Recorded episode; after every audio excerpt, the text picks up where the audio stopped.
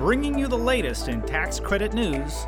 This is Tax Credit Tuesday with your host, Michael Novogradac. Hello, I'm Michael Novogradac, and this is Tax Credit Tuesday. This is the February 21st, 2023 podcast. In today's podcast, we're going to cover New Markets Tax Credit Compliance Report. Now, we're coming off a busy season in the New Market Tax Credit community. The 2021 round of the New Markets Tax Credit was awarded last October 2022. Applications for the 2022 round were due in January of this year. Now, given those dates, you may be thinking last year was 2022, we're in 2023, so that doesn't really line up with the 2021 awards they made last year and the 2022 round being due in January of 2023. And that is correct. The award cycles are lagging about a year behind their respective calendar years.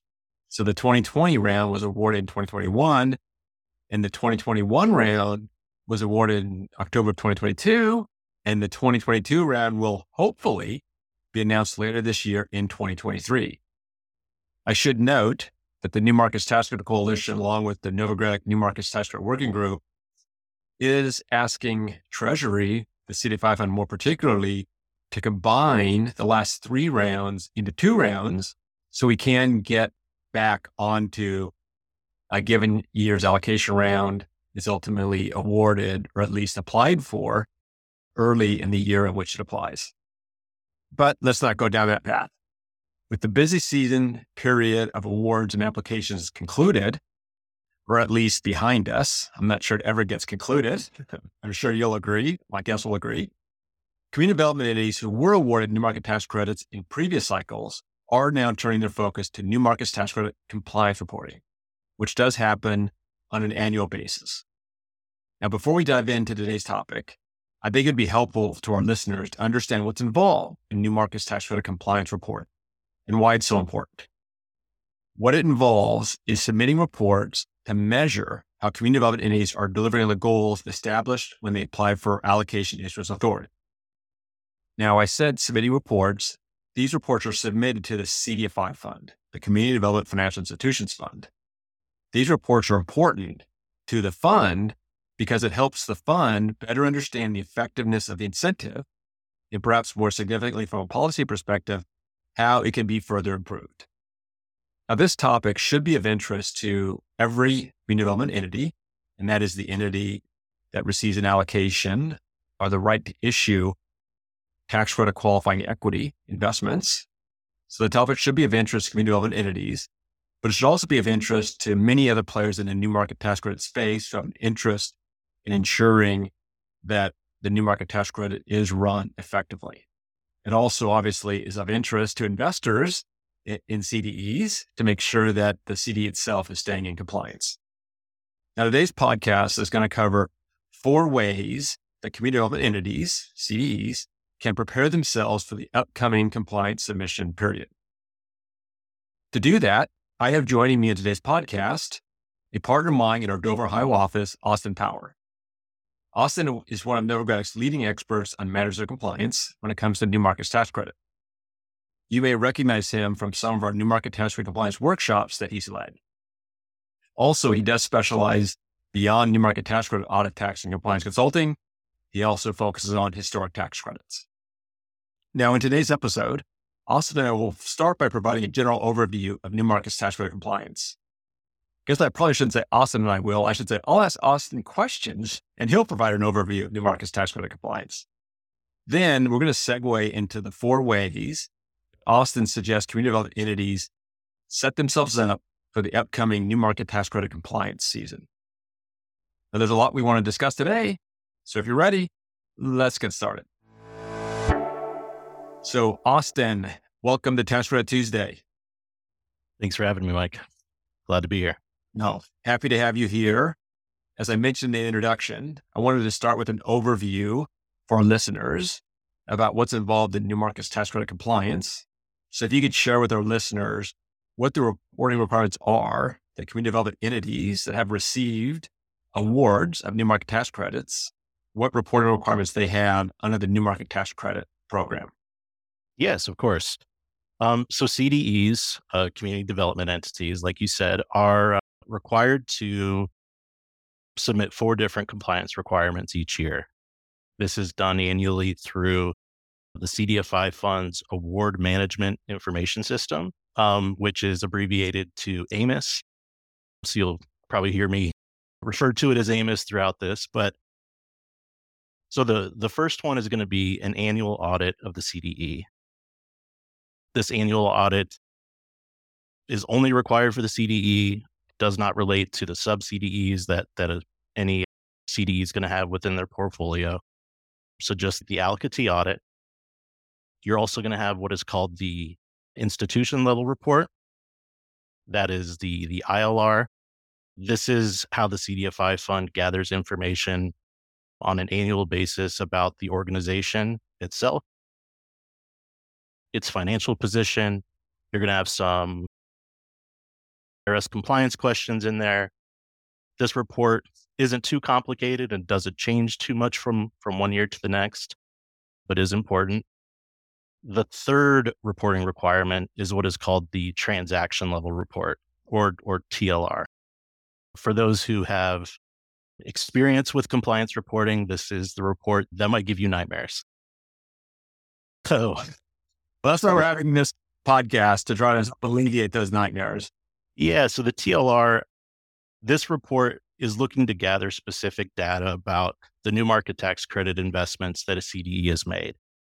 In the first year that that a deal closes, that CDE is going to be looking at inputting approximately 200 different data points specific to the investment itself, the borrower, the project, where it's located, everything from the census tract data to the different fees that were charged throughout the process of, of the closing. The TLR is, is a lot of information that gets gathered and inputted in any given year. And then the last piece is the QEI closeout report. So this report is is how the CDFI fund gathers information at the end of the compliance period. Really specifically related to the status of the investment, the status of the borrower, and ultimately trying to quantify the amount of residual value that the borrower was able to obtain at, at the end of the compliance period through the unwind process.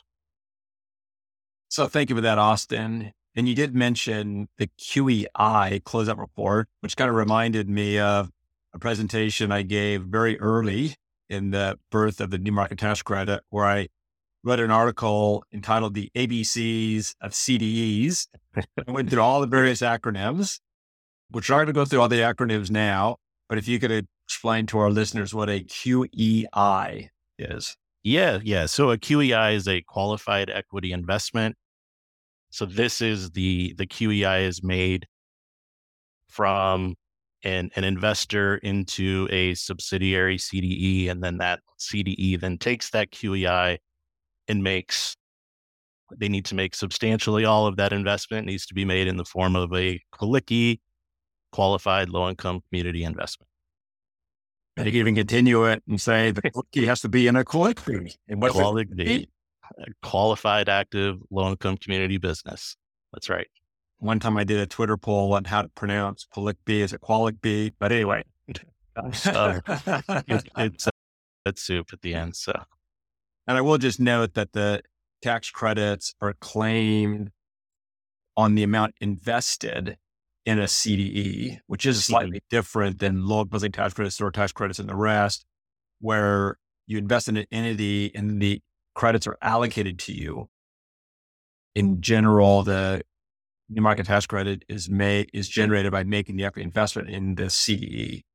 But let's move beyond our temporary foray and new market tax credit basics so the CDFI fund collects this data from redevelopment entities. Share with our listeners what the CDFI fund does with this data that it's collecting and why that what they're doing with it is important. Yeah, of course. So ultimately, all this data is being compiled by the CDFI fund to evaluate the effectiveness of, of the program itself. So the CDFI fund can use it in, in a variety of different ways. First, you're to they're to be checking to make sure that that any CDE is going to be in compliance with the program itself. And then secondarily, that they're in compliance with the specific requirements of their allocation agreement. This is done mostly through probably the, the TLR, that nightmare of a report. Throughout those data points, there are a number of different compliance checks. If a, if a CDE, when they applied for and received an award of credits, if they said that they would be making loans to operating businesses, the CDFI fund could easily check their TLR to make sure that that indeed, know, they're financing the right types of businesses in the right target areas, that sort of thing. Um, secondly, the CDFI fund could use this information for simply peer analysis, comparing two different CDEs against each other. And then broadly speaking, they can use this data to better understand the different markets being targeted by CDEs within the program. That's what the CDFI fund might do with it. The Government Accountability Office, or, or GAO, has used this data in the past to, to publish reports making recommendations to the CDFI fund on how to improve the program and really looking to compare the impact of the program to its intended purpose. And then lastly, and this isn't news to you, Mike, unlike some other tax credit programs, the new market tax credit is not permanent. With that being said, the program is set to expire at the end of 2025. So what this data can can allow for or it can provide advocates of the program with the data proving the program's effectiveness as a community development financing tool. Now, I think the fact that data is being collected and the fact that it can be used to demonstrate the effectiveness of the market tax credit serves an example to what the opportunity zones need. Opportunities don't have any reporting requirements. And exactly. as there's no, it was originally in the bill because of the way in which the opportunity zones were enacted. They had to get stripped out and it's been struggled to try to get it back into the bill. And even with the Inflation Reduction Act last year, I understand there was an effort to get reporting for opportunity zones into the bill, but just as it couldn't be in the bill as it was originally enacted because of parliamentary rules, those same rules kept from being part of the Inflation Reduction Act. So we talked about why the CDFI fund finds it important to have the data and what they do with it. From the viewpoint of a CDE, uh, if they fail to comply, share with our listeners some of the bad things that happens to fall out of compliance. I know they all want to comply irrespective of the potential penalties and negative effects, but it's worth reminding them of what they are. Of course. So ultimately, in the event a CDE decides to pass on this compliance reporting, they would find themselves in default of the allocation agreement. While it's not going to trigger, say, a tax credit recapture in the eyes of the IRS, by being in default of your allocation agreement, a CDE could be penalized through the scoring process of future applications.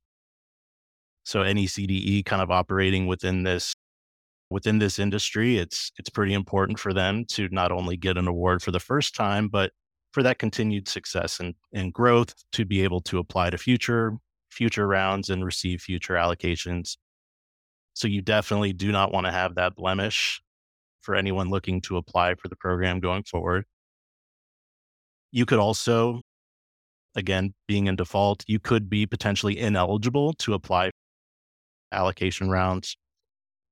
And in the event, more severe event that, that you're in default, if you have unused allocation, the CDFI fund could take that away from you and either terminate it entirely or reallocate it to a different CDE who might be able to use it.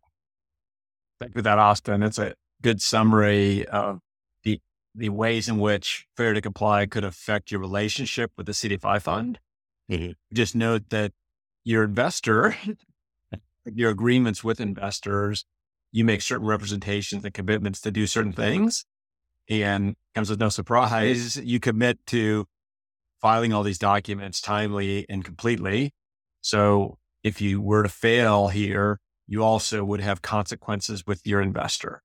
And I won't go into all the different adverse consequences with respect to your ownership interest in the CDE, but I'll say they're not good. So I just wanted the listeners to be aware that not only do you damage your relationship with the CDFI fund, you also put at risk your ownership interest and management of the individual CDEs due to commitments you've made with investors. And then there's issues also with lenders and all the rest. I don't want to go into that at length. Just to note that there are other bad things that happen as well. Great point. It also could affect your ability to apply for other programs. Just that some entities in the past have applied for new market tax credits and then realized that failure to be in compliance with the other CDFI programs made them ineligible to uh, apply for new market tax credits.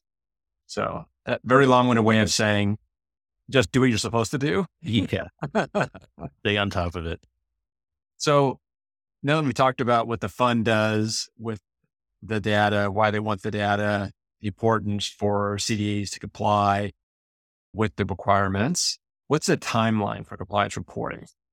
Great question. A CDE has 180 days from the end of their fiscal year to complete the ILR, the TLR, and upload their audit completed by an independent CPA firm. So that 180 day mark for a December 31st fiscal year end is going to fall on June 28th on any given year. I guess potentially fluctuating a day for a leap year in there, but but June 28th. You don't want to assume it's June 30th. A lot of people think it's six months. It's it's 180 days. So slight difference there. So the audit and the ILR, those requirements kick in for any CDE um, that makes a QEI for the first time, that qualified equity investment.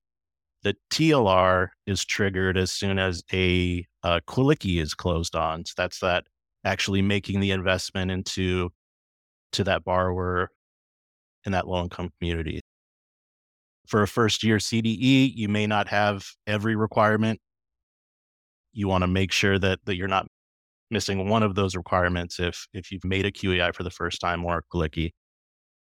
So that's the 180 day requirement. That QEI closeout report that I spoke to as the fourth requirement. Now, this is this requirement only comes into play when you have when you have investments that have reached the end of their seven year compliance period. So this QEI closeout report is due 30 days after you certify the TLR. So this, assuming you you wrap this up in in June of the calendar year, you want to make sure this is wrapped up shortly thereafter in the coming weeks. You're only going to need to have this reporting requirement in those years that you had investments reach the end of their of their compliance period.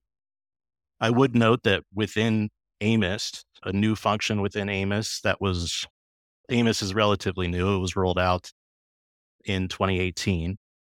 There's what is called a reporting schedule. And what this schedule will show is a detail of every reporting requirement over the entire life cycle of an allocation. So you're going to see seven years of audits, seven years of ILRs and TLRs, and then those kind of QEI closeout reports at the end. And what this reporting schedule is nice. As you're tracking your different reporting requirements one year to the next, you can always go into this schedule and actually see the time stamped down to the minute of when you completed that certification. In the event you've thought you've completed your reporting for the year, you can always go in there and eh, you'll see a big green checkbox time stamped with with the date that that it was completed. So the reporting schedule is always something to to look at and it's going to give you the exact date and time that you need to wrap those those different requirements up by super. Thanks for that austin. Let's move now into advice or tips yeah. you can share with listeners. So what are the four tips or the four key bits of advice that you would have for cdes as they approach compliance? And just give them to me briefly that we can go into each one in detail. The first tip I would have is to have a team that's familiar with the requirements and how to complete them. The second tip would be don't delay in completing this reporting. Number three, begin thinking about this eventual reporting during the closing process of any new markets project. And number four would be take advantage of, of what is called interim certification. And we can get into more what that means. Let's do that now. And we'll start off with your number one. We'll go in the same order. Okay. The importance of having a team understands compliance. It seems pretty obvious that you'd want to have a team that understands how to comply. Uh, what more do you have? Do you have to share on that? Yeah, yeah. So I think in my experience, CDEs come in all different shapes and sizes. They can be large organizations with with a lot of different people or or pretty small shops that may only have a handful of individuals who run the entire the entire operation. That being said, there's usually only one or a small group of people who are tasked with the assignment of completing this reporting on on an annual basis.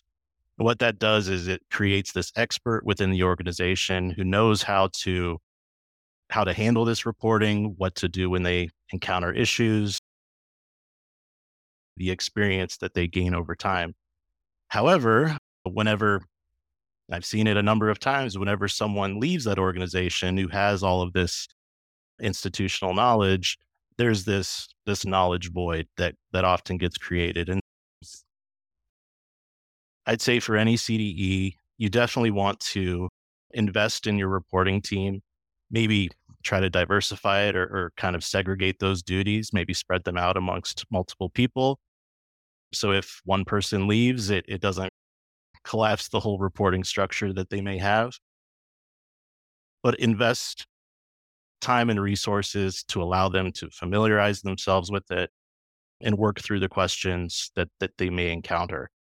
AMIS is not the most user friendly platform in the world. It's definitely gotten better since they rolled it out several years ago, but there's always bugs and issues that that are encountered. Just really trying to make sure you have the right team in place is going to be important. Thank you for that. I agree with everything you said, and I would just amplify the training of your employees. I even say cross training. Yeah, have multiple ways involved so that if one isn't there, the other is there. It serves as a check as well. Usually this happens as part of the actual application process when you're applying for new markets. You want to demonstrate your ability to comply. Clients will also often discuss the fact that they have policies and procedures that are written that are in place. So I amplify ensuring that you're following the follow that the positive procedures in place and that they're written and then it's a good thing as you're following your policies and procedures, you'll probably want to be adding to them and modifying them as conditions on the ground change.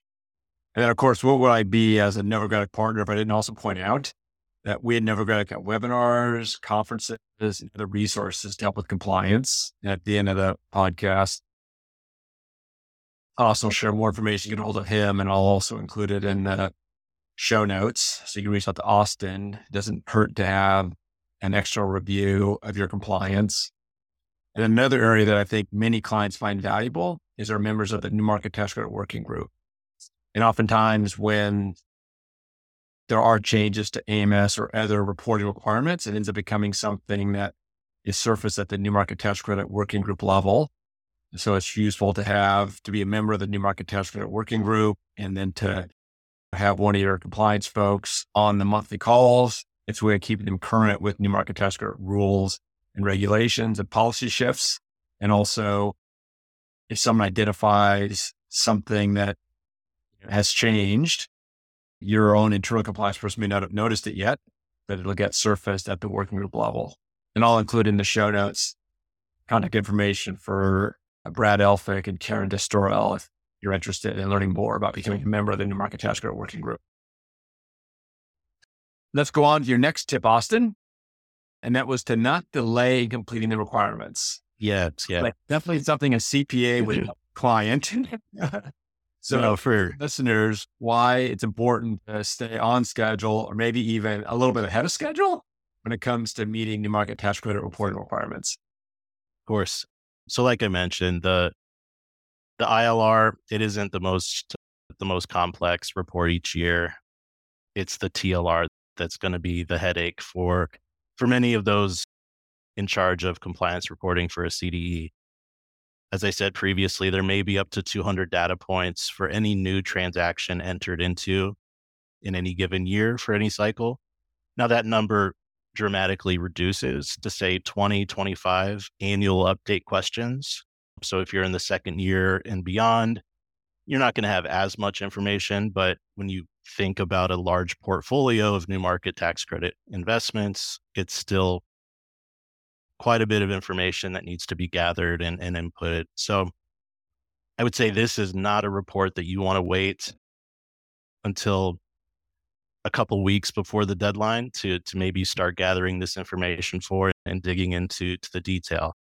This is something that you should be planning ahead, at least starting a month a month out. While AMIS has has improved, you know, the functionality of the platform since it was launched, there's uh, CDEs routinely run into some bugs, some issues with the platform whenever they're uploading information and looking to validate new projects or new transactions. Oftentimes, these issues cannot be solved by by mere mortals. We have to we we have to uh, submit service requests, and this is this is you reaching out through AMIS to the CDFI fund help desk, asking them, "Hey, we're we're running into this issue. Can you please assist?" That's that's well and good. The issue is when you're three or four days before the deadline and every CDE is looking to do the same thing and are running into the same issue, you're getting really close. You're flirting with that deadline. Now, in my experience, if you miss the deadline because of some AMIS issue, as long as you have it documented through a service request that the CDFI fund is aware and helping you through it, you're not going to say fall into that default category that we we discussed previously. But why even put yourself into that into that situation? To the extent you can knock out this reporting with weeks before the actual deadline, I would definitely recommend that. So do not delay. I totally agree with you. And you don't want to be relying on that cure period because you never know how that cure period will be applied for a given circumstance. Right. So, very good advice. So, you talked about the third item was to begin planning during the closing process for compliance reporting. And something tells me that if I have roughly 200 data points for transaction level reporting, maybe the time to begin thinking about collecting all that data is during the closing process. Yeah. Sure. Wind down your sail there. No. And I can give some background to it. You certainly want to begin during the closing process. Now, when I started working with the TLR reporting, say 11 years ago, it the data points uh, were probably half of what they were. Now that has increased over the years.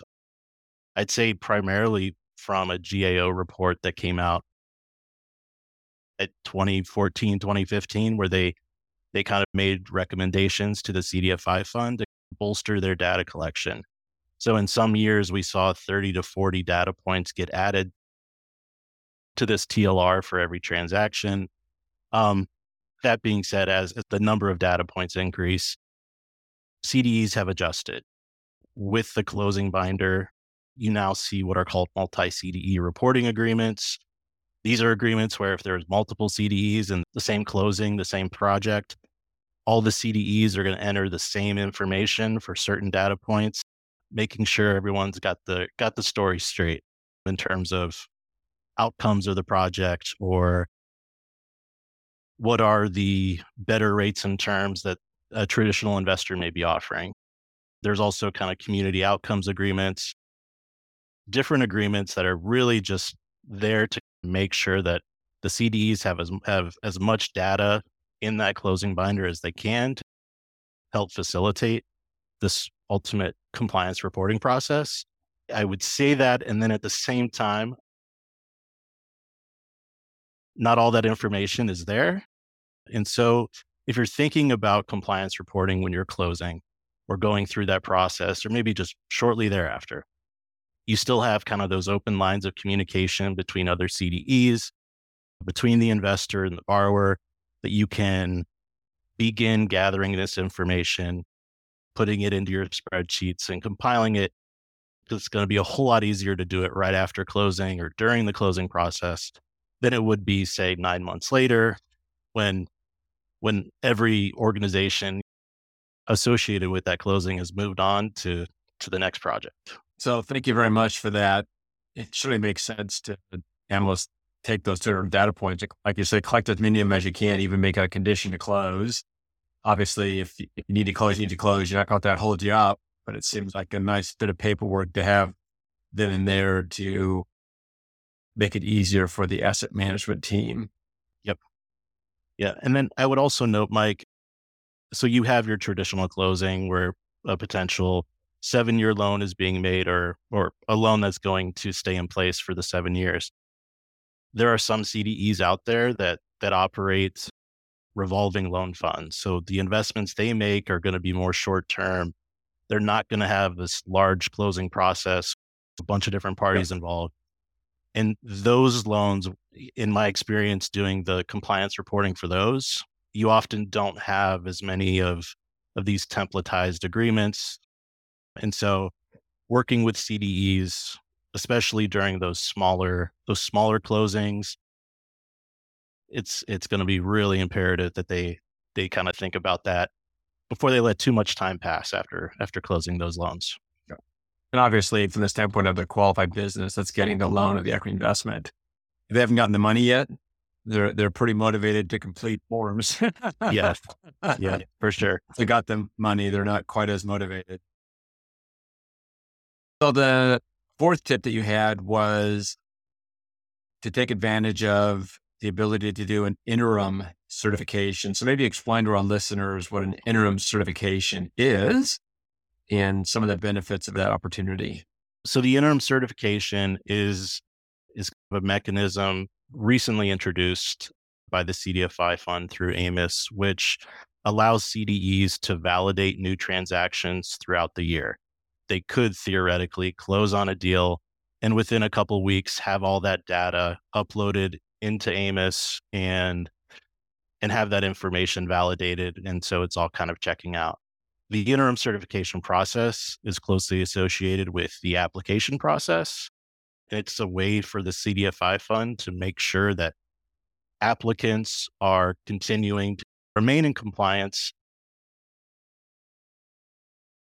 because of the lag that, that you spoke to of, of the program, the award, the application being being a year or more lagging behind. Um, and I'll put this into for an example here. So if you were to close a close a new markets transaction in January of 2022, you wouldn't be completing that final certification until potentially June of 2023.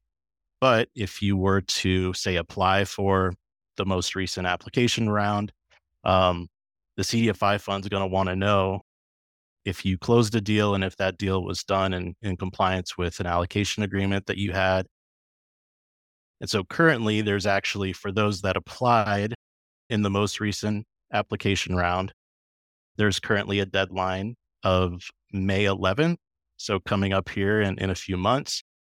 So any transaction closed prior to May 4th, 2023 needs to be interim certified by May 11th, 2023. So it's again, it's a process that I think CDE should take advantage of continuously, whether or not they've they're part of the application process because you can you can enter that data in, have it validated, and not, you know, not have to put so much pressure on that 180 day deadline that everyone will ultimately come to. And I really liked your point of January of 2022 wouldn't be due until sort of the end of June of 2028 for calendar year mm-hmm. CDE. And obviously, by the time that date comes around, that investment alone, that Poliki is in the distant memory. Nobody's thinking about it anymore. So going ahead and, and inputting it in right after you made it seems like that's a recommended practice. So I'm sure there are some listeners, and I made reference to this potentially being the case earlier in the podcast, you're going to say, this is all great. I appreciate those four tips, but how can you, Austin, on behalf of Novogradac, help me ensure that I'm meeting my compliance obligations? So maybe share with our listeners some of the services that you provide to community development entities with respect to this aspect of compliance. Yeah, certainly. So first I'd say it's it's never too early to reach out and it's not too late if if you are approaching a deadline. So I'd say probably the the most basic kind of form of of service would just be through a an hourly consulting engagement. We could review the data that a CDE compiles to make sure that when everything's lined up in a spreadsheet, we can look at each data point to make sure it's, you know, broadly making sense, that it's in compliance with their allocation agreement, that the data is going to be inputted or uploaded correctly. So just general high level review of the data. We can assist with the uh, uploading process into AMIS. Oftentimes, CDEs will will upload of data points at a time, and one or two issues are will arise. I think it always arises, but walking them through the process of fixing those small little issues and and getting everything uploaded in AMIS accurately. And then lastly, just walking through the certification process. AMIS has changed from year to year. And if you're working with someone who isn't familiar with the platform itself, um, sometimes just having someone on a call or sharing a Zoom screen and kind of walking them through what that certification process looks like is is certainly a service we're here to help for. So that's consulting. It can be as as short as a few hours to to a few days. We're here to help in in any way we can. A more involved engagement would be through an AUP report. So this agreed upon procedures report, this is where we would play a, a definite more hands-on in in the gathering of all the data. So my team and I could could scrub the closing binder. In the event we still need information, we can create questionnaires to send to your to your borrowers, to send out to to, to anyone who we're still looking for data from. But that AUP report is going to involve us gathering the information, uploading it into into the platform, and, and again walking you through that certification process. So definitely more involved engagement there with the AUP.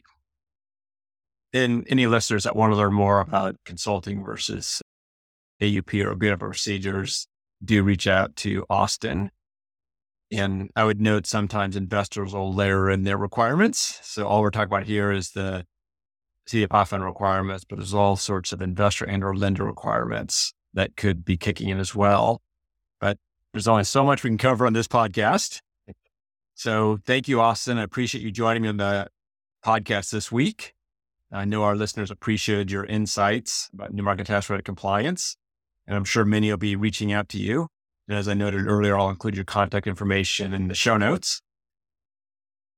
And then to our listeners, I'd like to encourage you to tune in next week when we're going to talk about standalone storage and the investment tax credit. Whenever I think of standalone storage, I always think of batteries. And the whole concept of standalone storage and investment tax credit has to do with now being able to claim investment tax credits on storage on a standalone basis. It doesn't have to be associated with the renewable energy generating activity. My guest next week will be Rob Bryant. He's also a partner in our Dover, Ohio office. We have many partners in our Dover, Ohio office. We're going to talk about how the investment tax credit itself works, how the investment tax credit can now be claimed with respect to standalone storage projects. And also the interaction with the Inflation Reduction Act with respect to both the topics. And we'll focus on some of practical aspects and some of the financial terms that might be unique to standalone storage projects. I do think if you're active in renewable energy or you're thinking of getting into the field, you'll definitely want to check in. There aren't very many renewable energy developments that won't be looking at some aspect of storage and often standalone storage. So please do join us next week. And I would note in advance of next week, if there are particular questions, feel free to reach out to me on Twitter. Just tweet to at Novogradac any particular questions that you have, or send an email to cpas at novoco.com. And if you send them quickly enough, you might actually hear your question being answered in the course of the podcast. So now we're going to turn to our off mic section where I get to ask guests some off topic questions that are directly related to uh, tax credits or tax incentives and get their advice and words of wisdom. So I have two questions for you, Austin. Oftentimes it's three, but it is busy season, so I'm trying to cut back. so we're in busy season for CPAs. So what's your best tip for adjusting to various changes in our profession over time? Uh, yeah. So, so Mike, I think whether it's our profession or or any profession out there, when we're thinking about the changes that we've encountered over the last few years, I would say just embrace the changes that are outside of our control. We find ourselves today using technology that three years ago would have been completely alien to us. And so being open, embracing those changes, whether it's technology we have now or whatever advances in technology are on the horizon, to even just, you know, our the people that we work with, our teams, um, how they work or where they work, if they're working hybrid or remote, if we're abrasive or resistant to these types of changes, I think ultimately we're going to lag or or be left behind. So I really appreciate that advice. And I, would also just suggest lean in to those changes. I actually find one of the features of public accounting is it's always changing, is the laws themselves are always changing. The regulations are always changing. The insights with respect to existing law are ever expanding. Sure. I like to comment that there's never fewer court cases. There's never fewer interpretations. Fewer, there's just interpretations. That's uh, right. That's something that that I find rejuvenating and a feature of the profession. So I definitely enjoy leaning into that. So my uh, second, and as I mentioned earlier, my last question is to get a book that you'd recommend to our listeners and why. And our listeners know that during the pandemic, I got back on to reading. I drifted away from reading. I should say reading or listening because I'm a big fan of Kindle and Audible because I wherever I go, I can always have Kindle on my iPad and Audible with me. So I'll listen to books on Audible as well as constantly sort of reading books on Kindle. So give me a, a book. If you want to give me more than one book, you're fine to do that too. But if there's a particular book that you'd recommend to our listeners, please share and why. Yeah. So, uh, Mike, we we kind of joked before we started recording that most of the books I read are, are geared towards the the age three to seven range these days. But thinking that that the our listeners fall outside of that demographic, um, um, so a beneficial read that that I've that I've come across in the last several years, the book Le- Leaders Eat Last by Simon Sinek.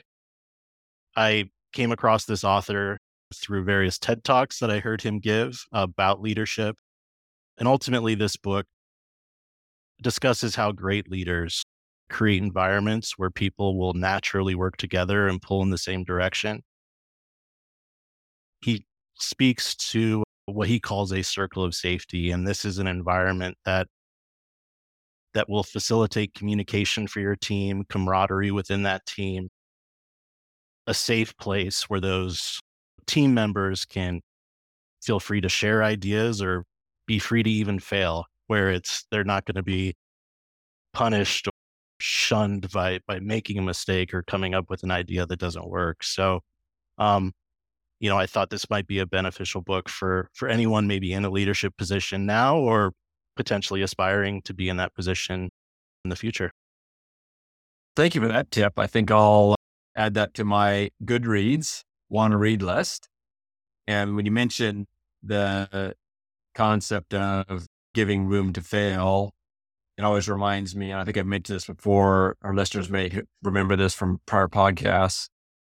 There was a one vignette where a employee, a senior level employee had went out and it did invested in an, an activity that thought was going to be really profitable for the company ended up generating like a $2 million loss or $5 million loss. I can't remember the dollar number and was suitably embarrassed and I shouldn't say suitably embarrassed. I should say was embarrassed, not suitably embarrassed, was embarrassed and submitted their resignation to their boss. And the boss looked at them and said, we just spent two to five million dollars teaching you a lesson. I'm not going to let you then walk out the door.